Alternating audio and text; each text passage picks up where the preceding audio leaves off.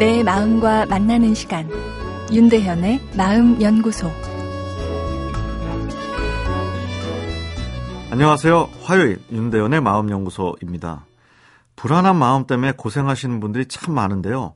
오늘 사연도 마음 연구소 게시판에 올라온 사연입니다. 저는 어릴 적에 엄마가 교통사고로 돌아가셔서 새어머니 밑에서 자랐습니다.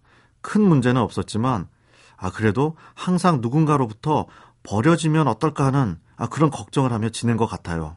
현재 제 생활은 객관적으로 봤을 땐 좋은 직장, 좋은 남편, 좋은 아들과 여유롭게 살고 있고 또 주변에 괴롭히는 친척이나 친구도 없습니다.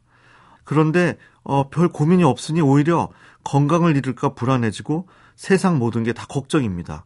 어, 술에 의지하는 경우도 많아졌고 어, 잠도 잘 오지 않습니다.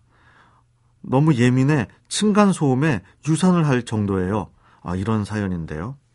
실제 위기가 존재하는 것과 위기가 찾아올까 걱정하는 것은 다른 문제인데요.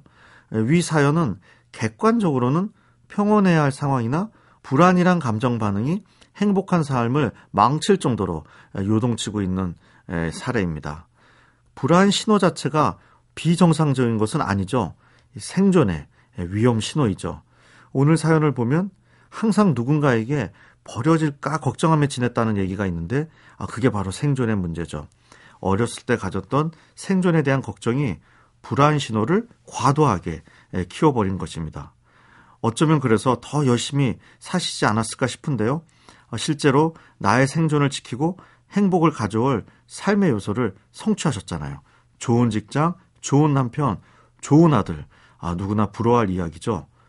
그런데도 여전히 너무 불안해 불면증도 있고 이 술에 의존까지 해야 하는 본인이 이해가 잘 안 되실 텐데요.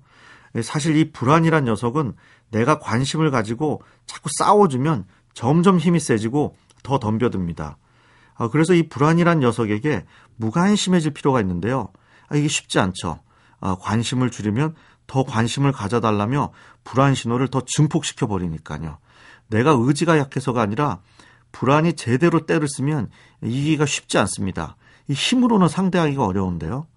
그래서 이 씨름 기술로 이야기하면 불안에는 이 되치기 기술이 효과적입니다. 그쪽 힘을 역이용해 넘어뜨리는 것인데요. 내일 이어서 말씀드리겠습니다.